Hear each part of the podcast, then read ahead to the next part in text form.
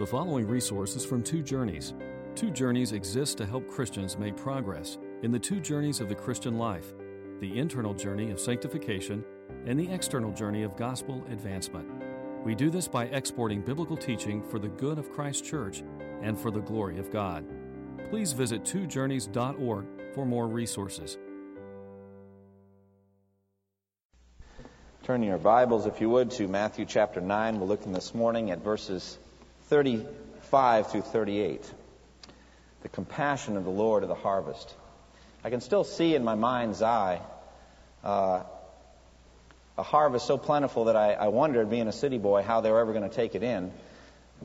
I used to drive from Louisville up to Grand Rapids, Michigan, through the uh, cornfields of Indiana. And uh, I remember one farm so huge that it just stretched until the earth curved. And, and the corn was getting ripe. It was almost time for the harvest. And uh, I remember commenting to, a, to the friend that I was driving up with, how are they going to take it all in? He said, well, they have big combine machines. I said, what's that? He said, you've never seen one? They just kind of churn through and they're able to just harvest in an incredible way. But I was overwhelmed that day. I was, I was amazed. And I was thinking, how are they going to take in this harvest? How can it be done? Well, that's corn. And uh, I think the same thing is true if you ever go to one of those huge wheat farms out in Kansas or in other places. You just see it as far as the earth goes, the harvest is plentiful. How are they going to take it in? But I had the same feeling another day, and it was on a mission trip when I was in the far, far western part of China in a city called Kashgar. It's an ancient city. It's right on the Silk Road where Marco Polo went, and it developed and thrived in that time, but it's, it seems literally in the middle of nowhere. You have to travel three days by bus, one of the most dangerous bus rides I've ever taken in my life. I'll never forget it. We were driving along a ravine, and I looked down and saw a bus just like the one I was on at the bottom of the ravine, 500 feet down. It wasn't even rusty yet. And then there was the uh, driver chugging along, sometimes falling asleep a little bit, and uh, well, we prayed a lot and we were trusting God to get us there. But we finally got to Kashgar. And they told us that the bazaar was coming up. It was a monthly thing, and people would come from miles around to the big bazaar. And so we were excited. It was on a Sunday, and we went by donkey cart, and uh, we went, and there were you know a couple hundred people at this bazaar. And I said, "This is not that impressive." I said, "No, this isn't the bazaar. You have to go downtown, the center of the city." Well, we went there, and then we saw what they were talking about. Probably tens of thousands of Uyghur people. There are Chinese Muslims that were there. So many people that I was immediately overwhelmed. I felt like I was in a sea of humanity. Look on the cover of your bulletin. There's a photo there of some Hindu uh, pilgrims in India. And uh, that is just a little part of the picture I saw in the National Geographic magazine of that, that pilgrimage that those Hindus take. Well, that was lo- what it was like for me that morning in Kashgar. And I was overwhelmed, first of all, with feeling like I was a drop in an endless sea of humanity. And I thought, how can it be true? What David wrote in Psalm 139, O Lord, you have searched me and you know me. You know when I sit and when I rise, you perceive my thoughts from afar. How can that be true of all of us? How can you know us that well? It boggled my mind and made me feel sick to my stomach. I thought to myself, more than that, we are here as pseudo missionaries, not really, only there for a week. We couldn't really speak the language. We knew that the Uyghur people did not really know Jesus. They knew of a Jesus in the uh, Muslim accounts, but they didn't know the Jesus who really is, the creator of the ends of the earth, the savior of the world. They didn't know him. And so they were lost. And I stood there feeling overwhelmed. And I said, How can you do it? And I guess to some degree, I want to put that feeling inside you today. The harvest is plentiful, but the workers are few. Ask, beseech the Lord of the harvest, therefore, to send out workers into his harvest field. We're supposed to feel amazed. We're supposed to feel overwhelmed. And then we're supposed to get on our knees, on our faces before God, and ask him to do something about it.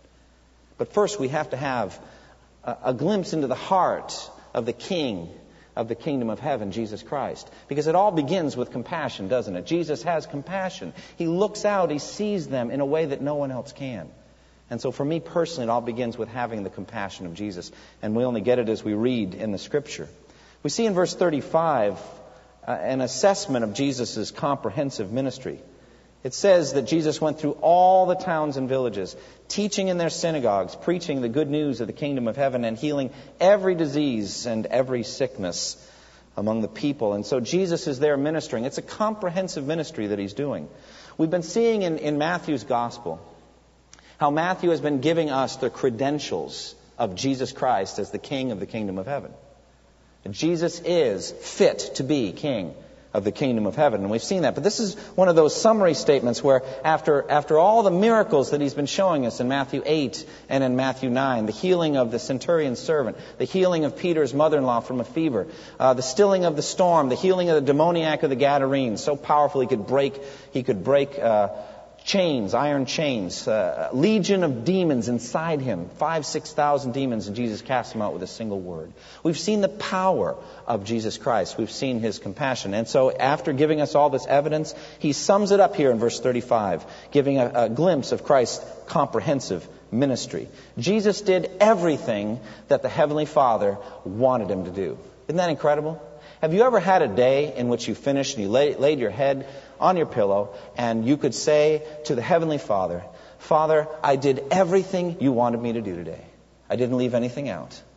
All of the work that you had for me to do today, I did it. Can you think of one day in which you could have said that honestly to God? Jesus lived his whole life that way. And so at the end of his life, in John 17:4, he prays to his heavenly Father and he says, "I have brought you glory on earth by completing the work you gave me to do." Isn't that amazing? Not just a day, not a month, not a year, but a whole lifetime of works. And Jesus did them all perfectly. A comprehensive ministry. Now, it's comprehensive in scope in that he went to every town. Now, Jesus was not sent into the entire world at that point. Understand this. His ministry was focused, it was concentrated on the Jews, the people of Israel. He says in, in, Matthew 15, I was sent only to the lost sheep of Israel. He has a very concentrated focus. He knows he's not sent to the Gentiles at this point. But within that call, he was comprehensive. He went to every town. He went to every village. Verse 35 in the Greek, he was continually traveling about, going from town to town. He had an itinerating ministry. He didn't stay in one place. As a matter of fact, as I read through the gospel accounts, especially Matthew, Mark, and Luke, I only find one time that people come to Jesus with a need and he chooses not to meet it. And that was a time that he began in his preaching ministry in Luke chapter 4. Jesus goes out to a solitary place. The people in that town are looking for him and they come and say, Come back in our town and stay here and preach. They wanted him as their private prophet, I guess. And Jesus said, I can't. I was sent by God to preach to every town and village, and that's what I must do. And so he left that area and went to the next town. A comprehensive ministry. He was reaching out. It was comprehensive also in content. What did he do as he went from place to place? He was teaching and he was preaching the kingdom of heaven. We undervalue teaching and preaching today. There are certain types of churches that are getting away from preaching. They're getting away from teaching. It's too authoritative. People instead want entertainment. They want skits. They want videos. They want other things. Jesus did not undervalue teaching and preaching, not at all. As a matter of fact, in a parallel account in Mark's gospel, he landed at one point and saw a huge crowd. And let me read so you see the parallel here. In Mark 6:34, when Jesus landed and saw a large crowd, he had compassion on them because they were like sheep without a shepherd, so he began teaching them many things. Do you see the significance of that? Jesus' compassion flowed out through his teaching ministry. That's how he showed his compassion, is by teaching them, because they were like sheep without a shepherd. They needed teaching. What was the next thing he did in Mark's gospel? He fed the 5,000. Do you see the priority structure in Jesus? Give them the teaching first, the eating will wait. Give them the teaching, and so he taught them, and then he fed them fed the 5,000. So we see the comprehensive teaching ministry of Jesus. Now, what was the focus? What was the content? It was the kingdom of heaven. It was a comprehensive topic. What does this mean, the kingdom of heaven? It's the place where God rules over willing subjects. The place where God rules over people who are delighted to have God rule over them. Now, God is sovereign over the whole sur- surface of the earth, is He not? The earth is the Lord's and the fullness thereof. Everything belongs to Him. But the kingdom of heaven advances when people willingly, gladly turn and put their lives in subjection to His rule. That's the advancement of the kingdom of heaven. And so, it's the place wherever God rules over people who are glad that He's ruling over them. Are you glad today that Jesus is your King? If you are, you're a Christian. You're delighted that you have such a king as Jesus Christ. You want to hear more about him. You want to find out more about his attributes and his natures because he is the absolute perfect king for the kingdom of heaven. And so you're part of it. And so everywhere Jesus went, he preached the kingdom from the beginning in Matthew 4:17. From that time on it says Jesus began to preach, "Repent, for the kingdom of heaven is near." And then in, in Matthew 4:23, Jesus went out went throughout Galilee, teaching in their synagogues, preaching the good news of the kingdom. He begins the Sermon on the Mount, Matthew 5:3. Blessed are the poor in spirit, or the spiritual beggars, for what? Theirs is the kingdom of heaven. He's preaching the kingdom. He warned at one point about the Pharisees. He said in Matthew 5:20, "Unless your righteousness surpasses that of the Pharisees and teachers of the law, you will by no means enter into the kingdom of heaven." So the kingdom of heaven is something you enter into. You have to enter in at some point. And he said to people who are tempted to be anxious about what they eat and what they wear, he said, "Seek first what? The kingdom of God, and all of these things will be added to you as well." And so the kingdom of heaven was the focus of Jesus' teaching ministry. Later on in Matthew, in chapter 13, he's going to get to a bunch of parables, and all of them are focused on the kingdom, aren't they? The kingdom of heaven is like treasure hidden in a field, which a man found and then hid it again. And then in his joy, went out and sold everything he had and bought that field. The kingdom of heaven is like a, a pearl of great value. When a man found it, he sold everything he had and bought that pearl. All of these things were designed to teach us about the kingdom. It was the center, the content of his teaching. And so as he went about from place to place in Judea, he was preaching in all their synagogues, one place after another, the kingdom. Comprehensive preaching ministry. But it was also a comprehensive ministry in terms of healing power.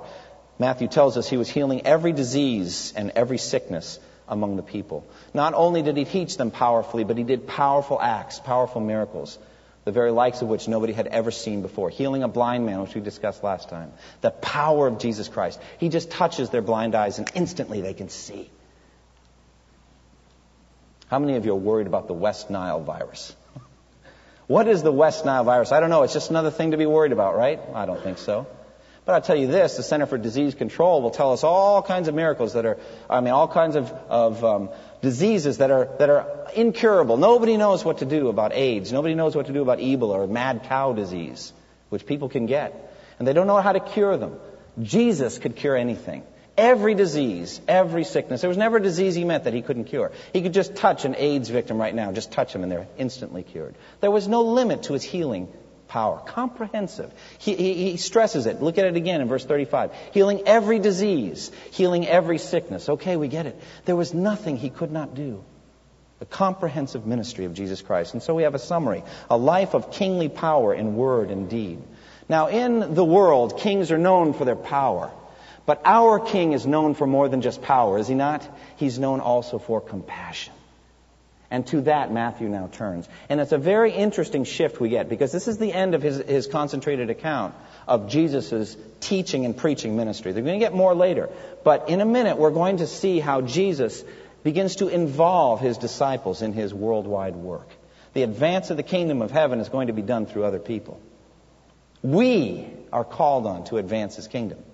And so he's going to involve them first in the prayer ministry, and then he's going to send out 12 in Matthew 10 to do ministry in his name. Jesus begins it all, though, with a compassionate vision. Look at verse 36. When he saw the crowds, he had compassion on them because they were harassed and helpless, like sheep without a shepherd. It all began with a specific vision that only Jesus had an ability to look right down into your heart and see what your real needs are. He could look at a person and see things that no one else could see. In John chapter 1, when Nathanael uh, comes to Jesus and, and uh, Jesus says of him, Now, Nathanael, here is a true Israelite in whom there's no guile. He's not a con artist. He is what he appears to be. Hmm. Well, that's very interesting, Jesus. How do you know me? Well, when Philip called you under the fig tree, I looked at you. I looked at you.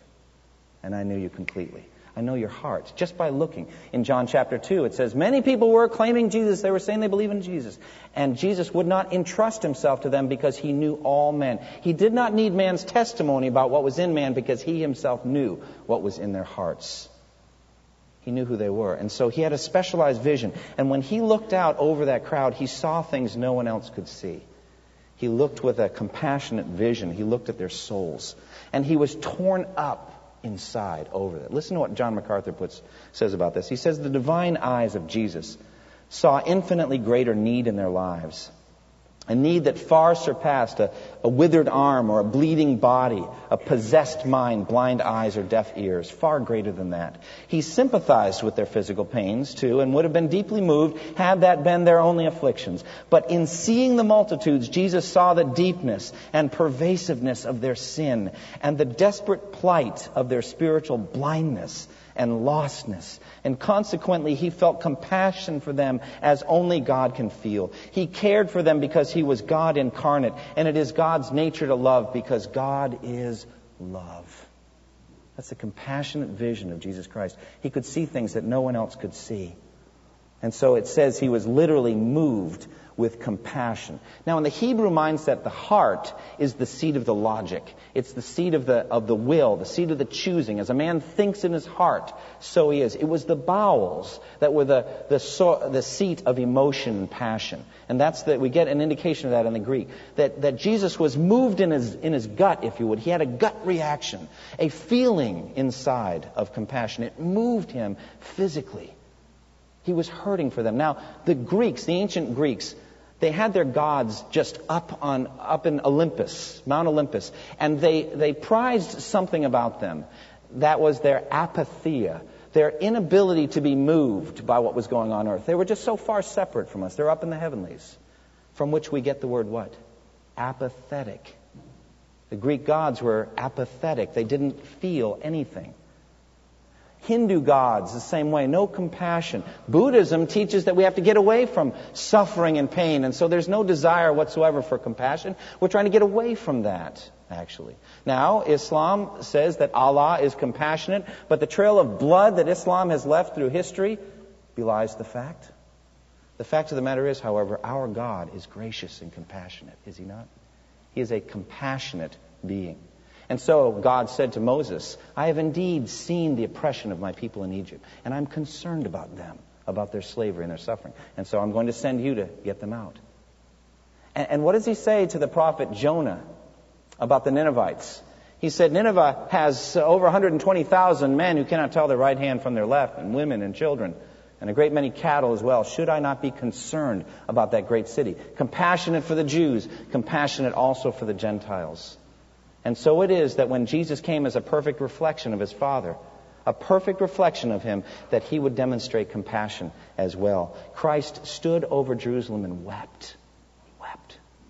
He wept in front of Martha and Mary at the death of their brother Lazarus. He was a compassionate being. He felt deeply. And for that reason, I think Jesus was constantly touching people, right? He was touching their blind eyes. He was touching their, their withered hands or their leprous flesh. He was touching them because he was compassionate. He was moved. He wanted to interact with them. That's the way he was. But what moves him here? Well, it's the sheep's condition. Look again at verse 36. when he saw the crowds, he had compassion on them because they were harassed and helpless, like sheep without a shepherd. People, in the Bible at least, are like sheep. Does that offend you? Does that hurt your self esteem? that God thinks of you like sheep? We were at a conference this week, and um, one of the speakers said that sheep have a 2D problem. They're dumb and they're defenseless. I thought that's good, but I would add a third, so they have a 3D problem. They're also delicious. So you've got three, a threefold problem, right? And so they're very, very ready and fit for the prey, right?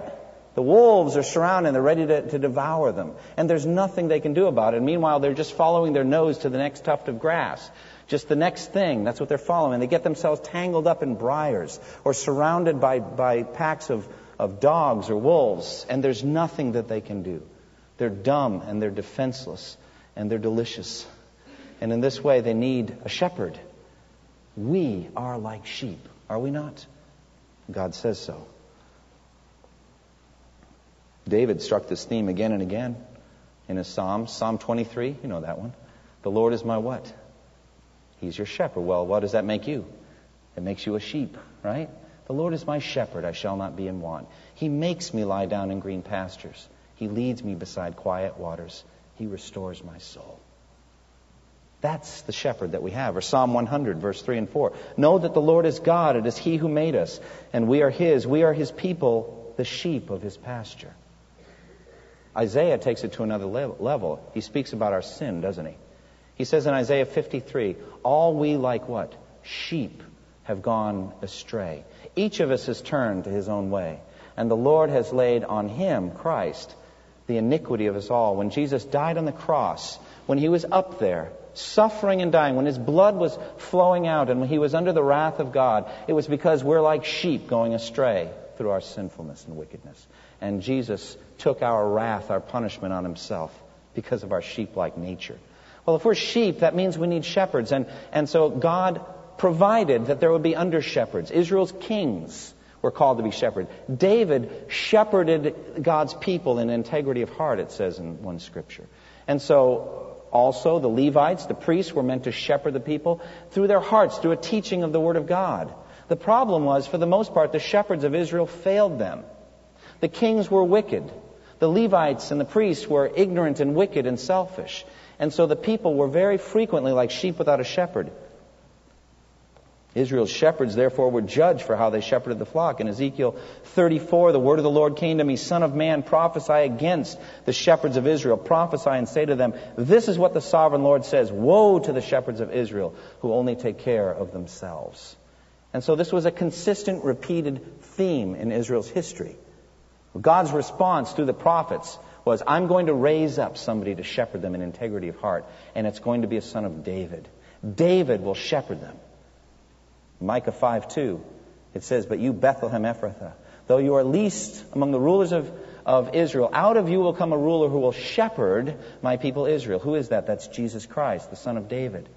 And so in Jeremiah 23, after Jeremiah says the same thing, Woe to the shepherds who are destroying and scattering the sheep of my pasture, declares the Lord. He says, The days are coming, this is Jeremiah 23 5, when I will I will raise up to David a righteous branch, a king who will reign wisely and do what is just and right in the land. And in his days, Judah will be, will be saved and Israel will live in safety. This is the name by which that shepherd will be called, the Lord our righteousness.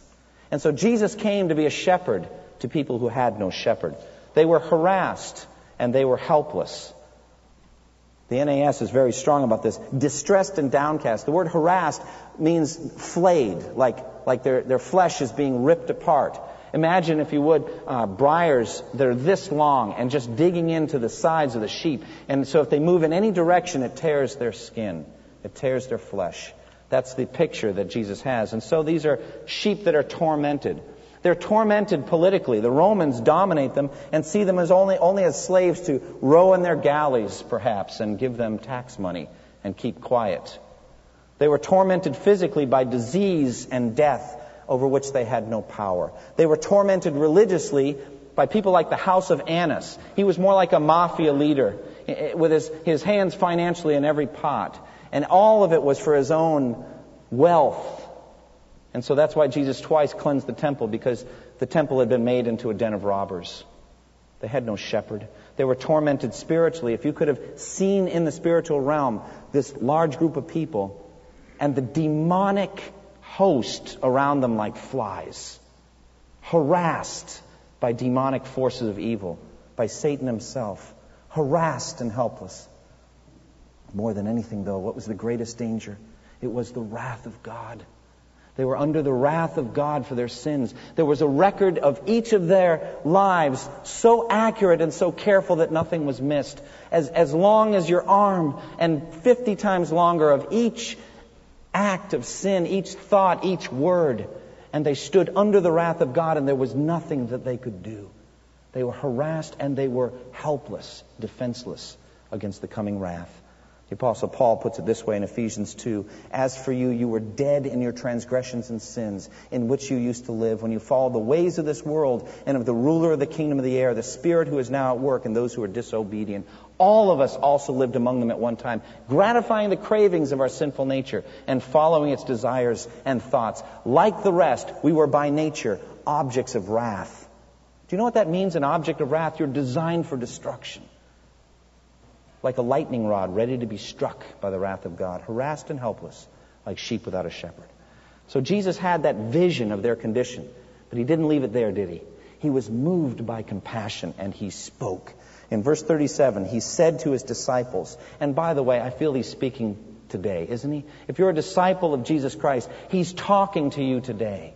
He's speaking to you. And what is he saying? The harvest is plentiful, but the workers are few. Realize Christ's strategy. He's not going to just come and die on the cross and be raised from the dead, but a gospel is going to be preached. The gospel of the kingdom of God is going to be preached, he says in Matthew 24, 14, to every tribe and language and people and nation, and then the end will come.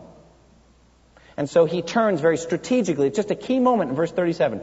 Turning to his disciples, he says to them, the harvest is plentiful. Do you see this key moment? It's not just me. Now in Isaiah it says, I've trodden the winepress alone. There were some things only Jesus could do. But in this matter, the matter of the ministry of reconciliation, he turns to his disciples and involves them. The harvest is plentiful, he says to them, but the workers are few. Now from the very beginning, that's why he called them, remember? In Matthew 4:19, walking by the sea, sees Peter and John and James and Andrew, and they're working by the sea, and he says, "Come, follow me, and I will make you what? I will make you fishers of men. Right from the beginning, this was his, his strategy his intention. Now, what does he mean when he says the harvest is indeed or truly plentiful? What does he mean by that? Well, there's two different ways in Scripture, two different themes about the harvest. One of them is the harvest of wrath and of judgment. Listen to Joel uh, 3, 13 and 14. It says there, Swing the sickle, for the harvest is ripe. Come, trample the grapes, for the winepress is full, and the vats overflow, so great is their wickedness. Multitudes, multitudes in the valley of decision, for the day of the Lord is near in the valley of decision. And so there is going to be a harvest of judgment, in which God will visit on all the wicked their sins, a harvest of judgment. So also in uh, John the Baptist preaching about Jesus, in Matthew 3:12 it speaks of Christ and says his winnowing fork is in his hand and he will clear his threshing floor, gathering up the wheat into his barn but burning the chaff with unquenchable fire. And so there is a harvest of wrath. But I don't think that that's what's in Christ's mind at this particular moment. The scripture speaks of another harvest, a harvest of souls for eternal life. Do you remember the account when he is witnessing to the woman at the well, the Samaritan woman? Do you remember that? And Jesus had sent his disciples on mission. All right? Now, their particular viewpoint of the mission is we need to go into that filthy Samaritan village and buy some food fit for us to eat. That was their view of the mission. So they went in and uh, they were above and beyond the call of duty for most Jews to go into the village and buy some food. And they come back, remember the story, and they say, We got the food, let's eat. This is a paraphrase, it's not really in the NIV, but that's about what happened, all right? Master, I have something to eat. And he said to them, I have food to eat that you know nothing about. I could almost stick in the word, I have food to eat that you apparently know nothing about. Why, why, why could I stick the word apparently in there? Because of how they behaved. What did they come back from that village with? What did they bring back from that village? Food. What else? Nothing. They brought nothing back. Okay? The Samaritan woman goes into the village, and what does she bring back? The whole town to come listen to Jesus. Right? So he said, I have food to eat you know nothing about. Could someone have brought him food, they thought? Maybe he's got a, a food source. Well, why did he send us then to that village to buy it? My food, said Jesus, is to do the will of him who sent me and finish his work. Do you not say, four months more and then comes the harvest? I tell you, lift up your eyes and look at the fields. They are ripe for harvest. What harvest is Jesus talking about there? Some people think that the village was coming out at that point, and he points to them and he says, Look at them. They're ready. They're ready. And they were ready. They came to faith in Christ when Jesus preached to them. There are thousands and thousands of people coming to Christ every single day. Some people estimate as many as 30,000 a day, 2,300 every hour coming to faith in Christ. Nobody really knows. 20 million a year, 40,000 a day, who can really say? But there's a vast harvest out there of people who will respond to the gospel if somebody will just proclaim it to them. It's prophecy, Revelation 7, 9, and 10. After this I looked, and there before me was a great multitude that no one could count from every nation, tribe, people, and language, standing before the throne and in front of the Lamb. They were wearing white robes and were crying out, Salvation belongs to the Lamb, and all glory to Jesus for salvation. That's what they're doing. They're standing around. Well, how do they come to faith in Christ? I'll tell you right now in Romans chapter 10, they cannot come unless they say, they call in the name of the Lord, unless they say, Lord, save me. Who's Lord? Jesus Christ. Jesus of Nazareth. So unless somebody goes and preaches to them, they can't be saved. That's the whole logic of Romans 10. How can they call on the one of whom they've never heard? And how can they hear unless somebody goes and preaches to them? And how can they preach unless they are sent? As the scripture says, how beautiful on the mountains are the feet of those who bring good news. Well, all right, the harvest is plentiful, but we have a problem. The workers are few. The workers are few. Now, I'm going to confess that I actually saw a movie one time called Places in the Heart with Sally Field. I don't know if you remember it. It was a story of a, of a woman who lost her husband. She was a, a widow, and in order to try to survive, I think it was during the Depression, she decides to plant a huge crop of cotton.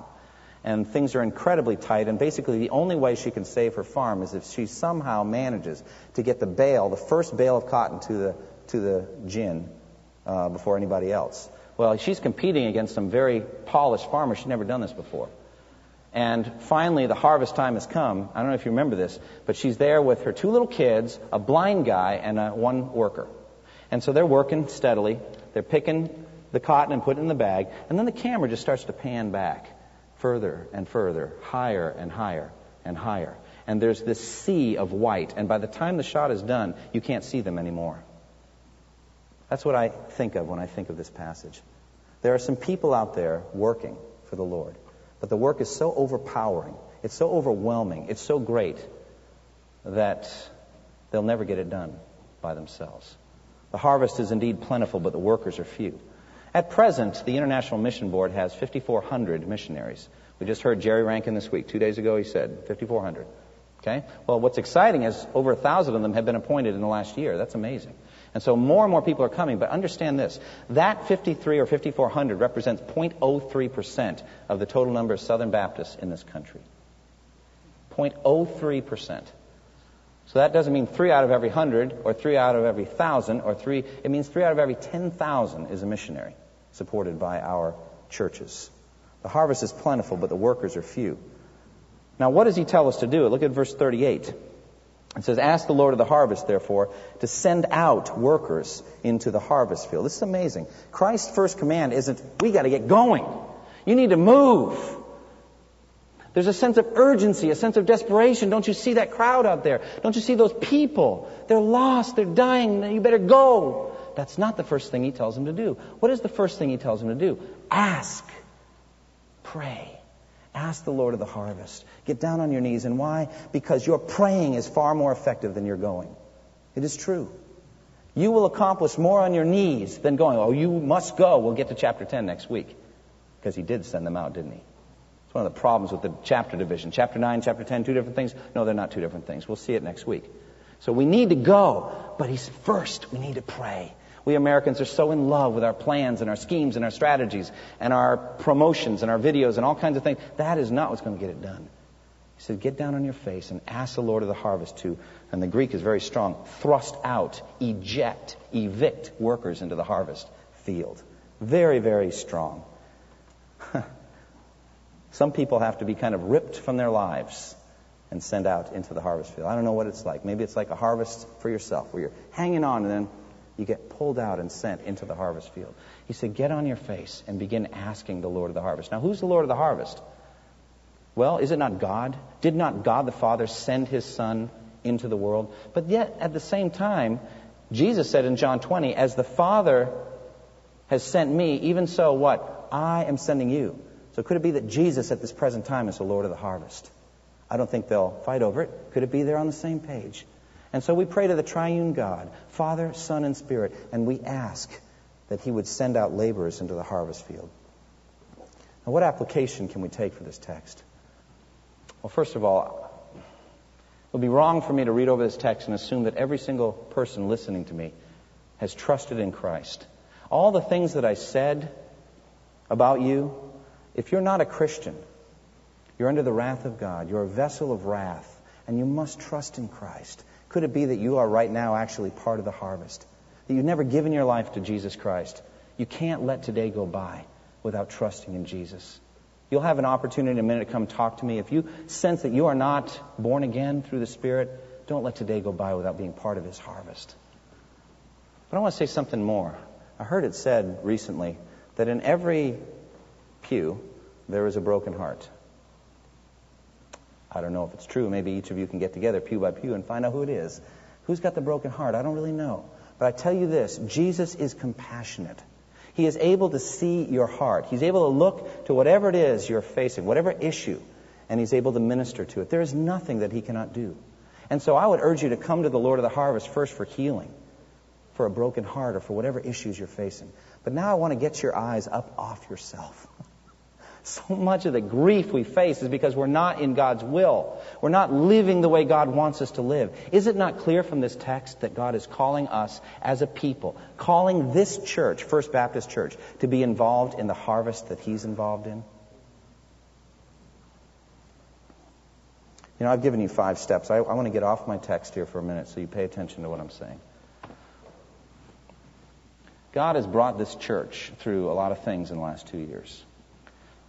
I'm not going to speak in detail about what they are, but I think it's all been, all been about unity for the purpose of the harvest. As I think about it, it's been about unity for the purpose of a great harvest. A harvest so great that a divided church that isn't quite sure what to do with the Word of God cannot do it. It's not about this or that or the other issue. It's about this harvest, isn't it? And so I want to challenge you to think again about your own life. I want you to think about your own contribution to the advancing kingdom of heaven. I want you to realize that God desires that each one of his disciples be involved in this harvest. What is your ministry to the harvest? How are you involved personally? What are you doing? Now, it, it, was a while ago, it would be easy for a pastor like me to stand up and say, application is always the same, a mission. You don't even need to think about it. It's always the same applications. Pray, give, and go, right? Always the same. No, it's more complex than that now. We need the whole body of Christ using all of their spiritual gifts in order to accomplish all the mission that God has for us to do. He's given us a comprehensive ministry as well. He's called us to minister to Jerusalem, Judea, and Samaria, and to the ends of the earth. I believe that's a paradigm for how every local church should see its contribution to the advancing kingdom of heaven. What is our Jerusalem? We've got work to do right in this area. We've got work to do. And it could be that some of the broken hearts and all that is because we're off of God's plan and we're not using our time and our energy and our money for what God would have us to do. I tell you what, you come and you give your strength and your gifts and your time to the Lord, and you will never regret it.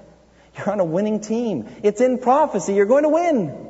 If you come and help Jesus build his kingdom, every tribe and language and people and nation will most certainly trust and believe. People from each of those groups will trust and believe. But what are you doing? Are you using your gifts?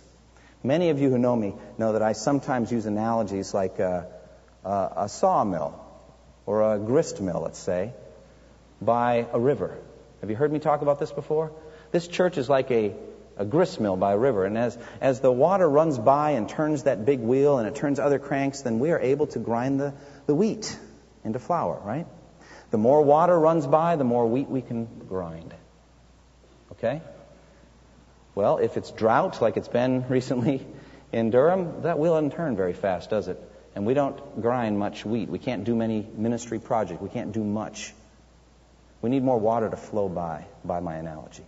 And so if we're going to keep it going, I, I feel like that there's a bunch of blocks of ice further up, and they need to thaw under the heat of the conviction of God. And then there's going to be water flowing down by that factory, and it's going to turn, it's going to hum. We'll be able to minister to Jerusalem, Judea, Samaria, the ends of the earth. Ask the Lord of the harvest to send out laborers into the harvest field. Could it be that some of you sitting in these pews right now, right today, are called by God to go as a cross cultural missionary to an unreached people group? Don't excuse yourself too quickly because we actually had a family go out right in mid career, bringing four young kids to go to an unreached people group, right in the middle of a career. It can be done. Could be that college students have come thinking I'm going to do this or that, but God is calling you to a cross cultural mission. Could it be that senior adults, you've reached the point where you have more freedom than you ever had in your life before? God is calling you to be a cross cultural worker, uh, perhaps to support a missionary, maybe even to go in a way that you could never have even imagined. Could it be that God is calling you to be part of the harvest? We're going to close now, and I'm going to ask that you would just take a minute and pray and think. And if God is laying something in your heart and you want to, and you just have a burden, I want you to come up and, and kneel down here and pray. Or just bow before Him and say, Lord, I feel that I've been like that block of ice. I have not used my gifts, my talents, my money as would glorify your kingdom. I've not been sold out for you the way I want to. And so the wheels are turning too slowly at this local church. And as I said before, if you've never trusted in Christ, come talk to me without fail. Let's close in prayer. Thank you for listening to this resource from twojourneys.org. Feel free to use and share this content to spread the knowledge of God and build His kingdom.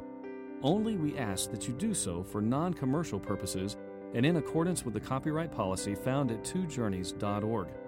Two Journeys exists to help Christians make progress in the two journeys of the Christian life the internal journey of sanctification and the external journey of gospel advancement.